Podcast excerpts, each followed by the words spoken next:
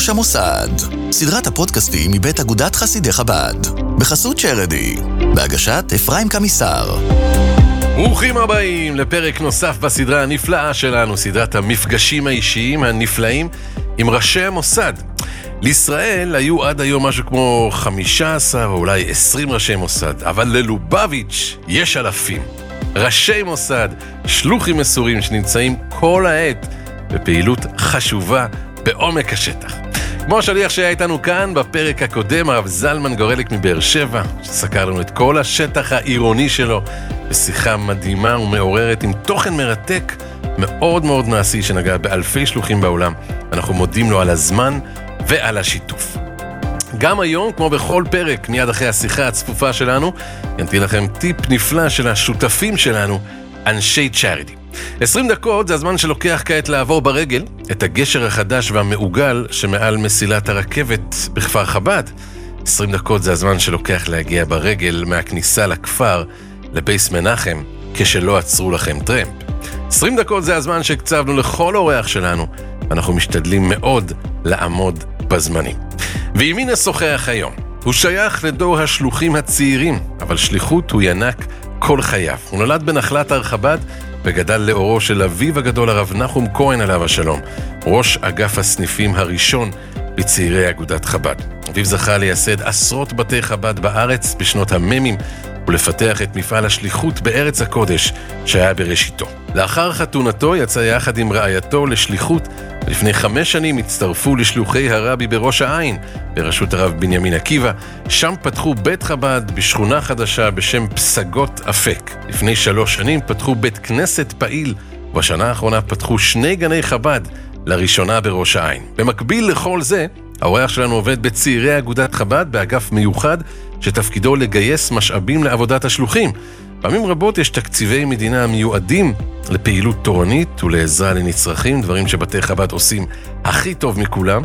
בגלל בירוקרטיה וטופסולוגיה, לא מקבלים דברים שמגיעים להם בצדק. את זה הוא בא לשנות. אנחנו אומרים שלום לראש המוסד, השליח, הרב שניאור כהן. מאגף אגף הסניפים בצעירי אגודת חב"ד, בנו של מייסד האגף, הרב נחום כהן, השליח הבלתי נשכח, זיכרונו לברכה. וגם בעצמך, שליח, זאת אומרת, ראש מוסד, גם כן בראש העין. ככה אפשר להגדיר את זה. נכון, האמת שאנחנו נסתכל משתי ההיבטים, גם מההיבט אה, שאני שליח בעצמי, אני רואה את העבודה של השלוחים, וגם אה, ממה שצעירי חב"ד מנסים להביא לשליח, לקרב אותו לאותם אה, מקורות מים חיים שעל ידם, בדיוק. יוכל ממש להתקדם. בדיוק, אז על זה אנחנו רוצים לדבר.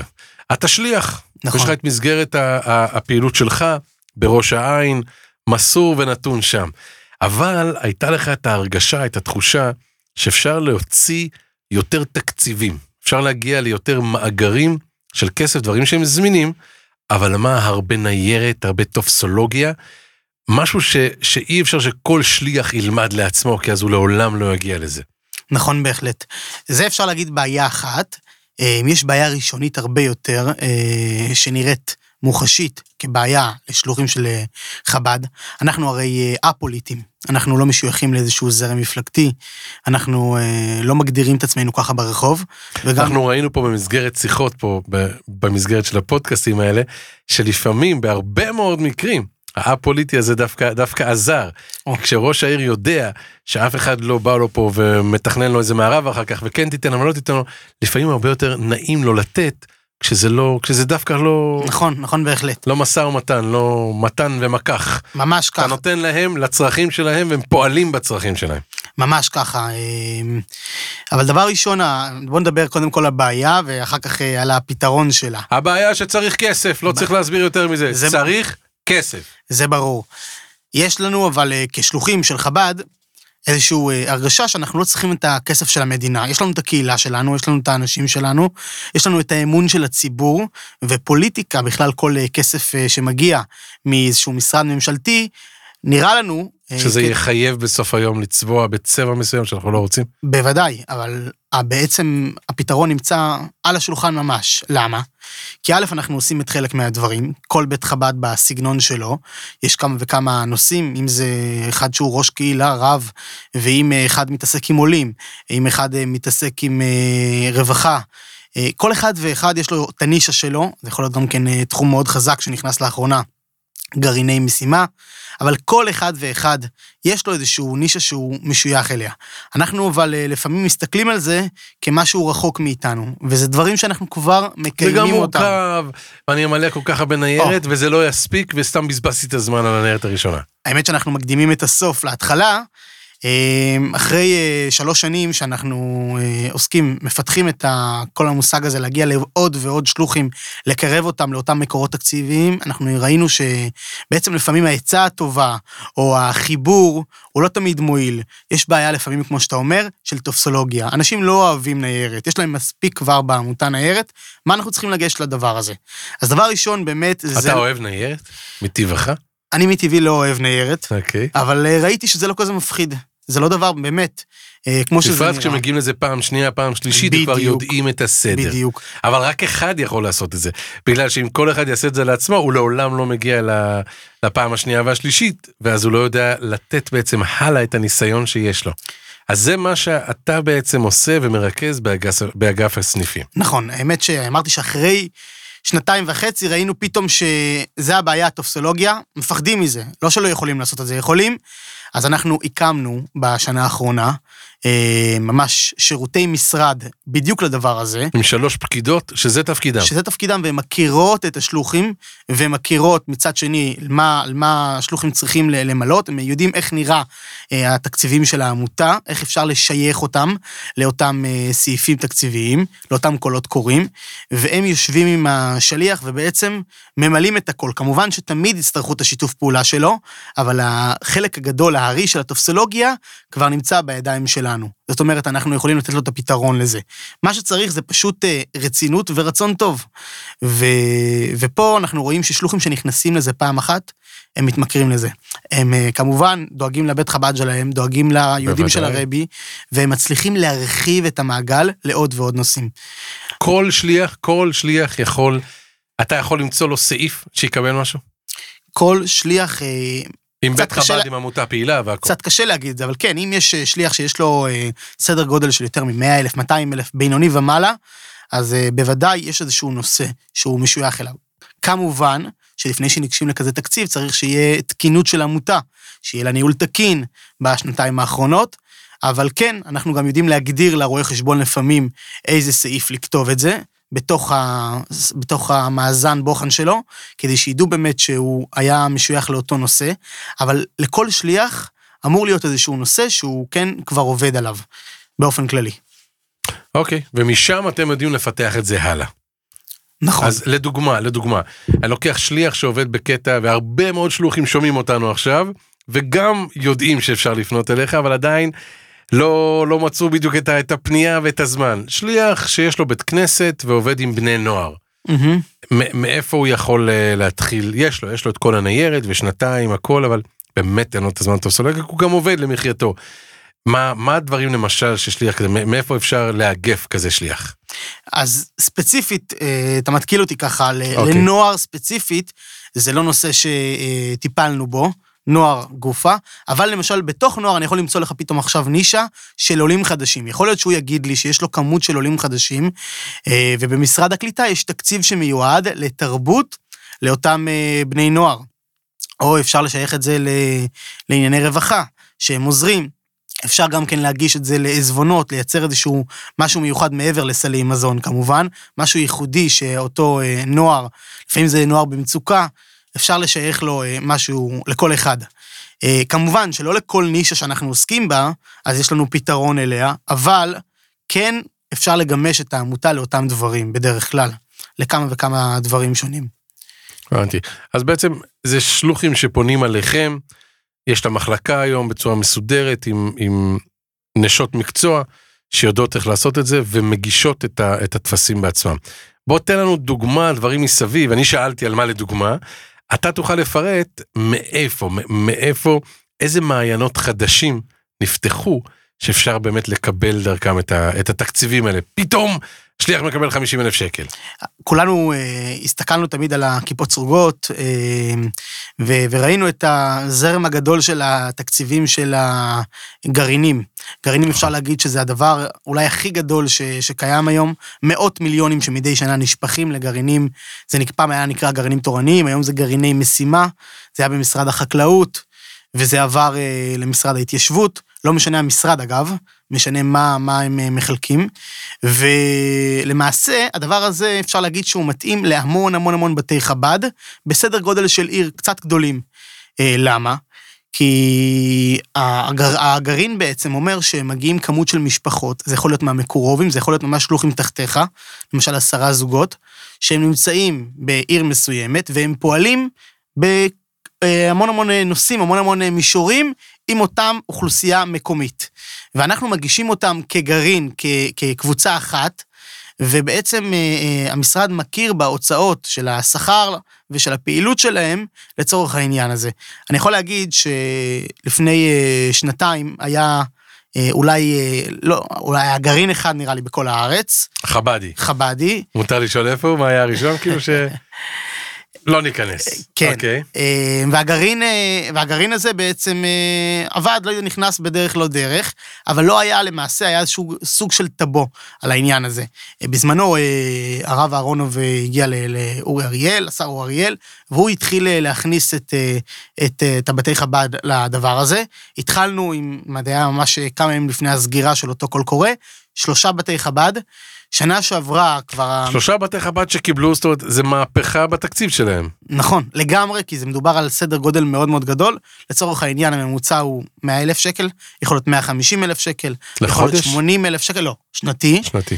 אמ, ולמעשה שנה שעברה היה כבר עשרה בתי חב"ד. השנה הפכנו את זה בצורה מסודרת ומרוכזת. כבר היה אה, יותר מ-20 בתי חב"ד שקיבלו. אני יכול להגיד שהיה שם 90 ומשהו אחוזי הצלחה. גם אם ניקח גוף אה, עסקי חיצוני, הוא לא מצליח להגיע לכאלה אחוזי הצלחה, כי זה באמת הקשר עם המשרד עצמו, עם אותם אנשים שאנחנו משקיעים בהם. מעבר לטפסולוגיה שדיברנו עליה מקודם, אנחנו, בעזרת הרב אה, אריאל למברג, מתחזקים כל הזמן את הקשר עם אה, אנשי המשרד, זו עבודה תמידית שמתפתחת וגודלת. והדבר הזה מבטיח לנו, אוטוטו הולך לצאת אגב תקציב כבר, קול קורא ל-22, אנחנו הולכים יותר מלהכפיל את הדבר הזה. וואו. קרוב ל-50 בתי חב"ד יהיו שם. בעזרת השם. מדהים. ואנחנו יודעים ששם נמצא כרגע, הממשלה הנוכחית אה, משקיעה בזה, סכום כסף מאוד מאוד גדול, שהוא די פתוח. הם רוצים להביא ולהציג את זה שמביאים לכולם, ולכן באמת אה, המון בתי חב"ד יכולים להיות משויכים לזה. אה, ממש קריטריונים די כוללניים, לא צריכים לעשות משהו מיוחד כדי לקבל את זה. רוב הבתי חב"ד, דברים נורמטיביים שהם מקיימים, יכולים להצטרף לדבר הזה. כל כך כיף, כי אני מרגיש פה פעם ראשונה שהכסף יושב על השולחן. כל השיחות שקיימנו כאן, זה היה ללכת ושתדלנות מכאן, שתדלנות משם. פה אנחנו מדברים על דברים קיימים, טופסולוגיה. טופסולוגיה ואנשים שיודעים איך לעשות את זה. וזה בדיוק הפעולה המדהימה שלך באגף הסניפים כדי להנגיש את זה לשלוחים עצמם. אז אמרנו הגרעינים, מה עוד יש לדוגמה? מה עוד מקורות תקציביים לשלוחים? יש אה, מושג שנקרא ראשי קהילות. ראשי קהילות אה, זה של אה, רב, בעצם שיש לו שתי תעודות הסמכה לרבנות. זה לא נמצא בכל הארץ, זה נמצא במקומות מסוימים, רוב הארץ אפשר להגיד, מעמד סוציו-אקונומי זה משרד הדתות? זה של משרד הדתות, המשרד לשירותי דת זה נקרא. שם צריך שיהיה שש שנות לימוד, וזה שתי הקריטריונים העיקריים. גם שם בשש שנות לימוד הייתה לכם עבודה מסוימת שלכם לעשות כדי להכיר בשש שנות לימוד, נכון? נכון, אנחנו הצלחנו בעצם לשנות, אה, שיכירו גם כן אה, בלימודי חו"ל אה, לפני שנתיים. ובצורה בלתי מוגבלת. כלומר, אם יגיע אברך חב"די ויגיד, אני למדתי ב-SM70, יראה את הדרכון שלו, ואישור משם, יכירו לו אותם בדיוק אותו דבר, לא כמו כולל רגיל בארץ, אלא כמו כולל של משרד החינוך, שמתוקצב. זה בעצם דבר מאוד מאוד גדול שמשייך עוד המון המון אה, שלוחים לדבר הזה, וזה בעצם אה, מביא את ההשתתפות של המדינה במשכורות של אותם שלוחים כראשי קהילה, כרבני קהילה. מדהים. אז uh, מי שעומד בקריטריונים הללו זה רק בערים מסוימות אמרנו, נכון? נכון. קטנות, גדולות, איפה זה דווקא עובד? לא, לא, דו, לאו דווקא קטנות גדולות. אה, פריפריה, לא פריפריה, לפי מה בדיוק, זה זה עובד? מדבר על אה, אם יש מאמץ סוציו-אקונומי מדי גבוה, אז זה פחות אה, מתאים להם, אבל רוב הארץ זה כן מתאים. זה בעצם לפי מה שהלמ"ס אה, קבע לפני כמה שנים. אוקיי, אז שליח אמרנו שיש לו דרך להשיג כסף דרך הגרעין, או דרך הרבני קהילות, עוד דוגמאות ל...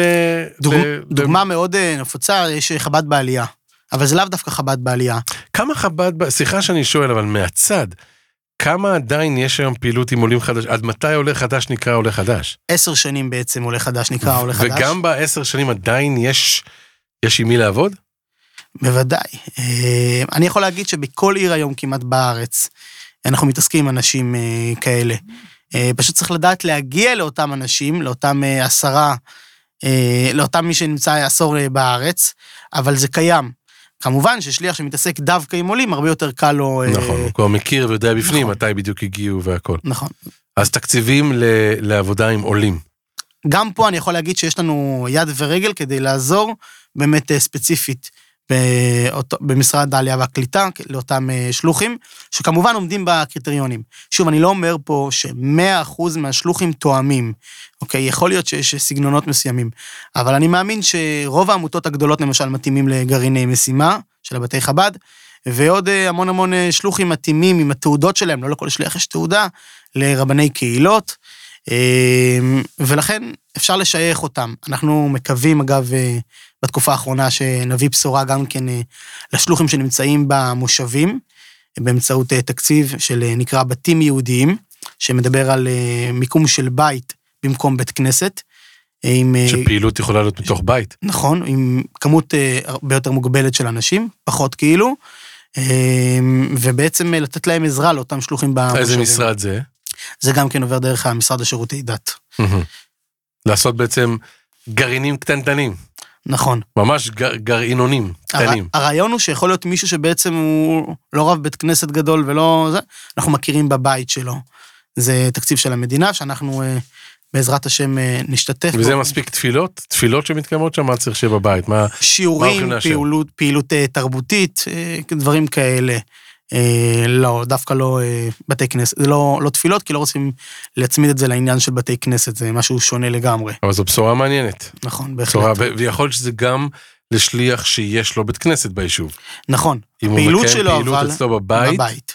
אז זה יכול להיחשב, אולי אפשר אה, נכון. להוציא משהו מזה משם. הנקודה היא שזה בעצם נישה של שלוחים שמאוד קשה להגיע אליהם, כי הם, אה, זאת אומרת, התקציבים הם אה, פחות מתאימים להם, כי הם פחות אה, אה, עם עמותות גדולות, הם פחות, אה, כן.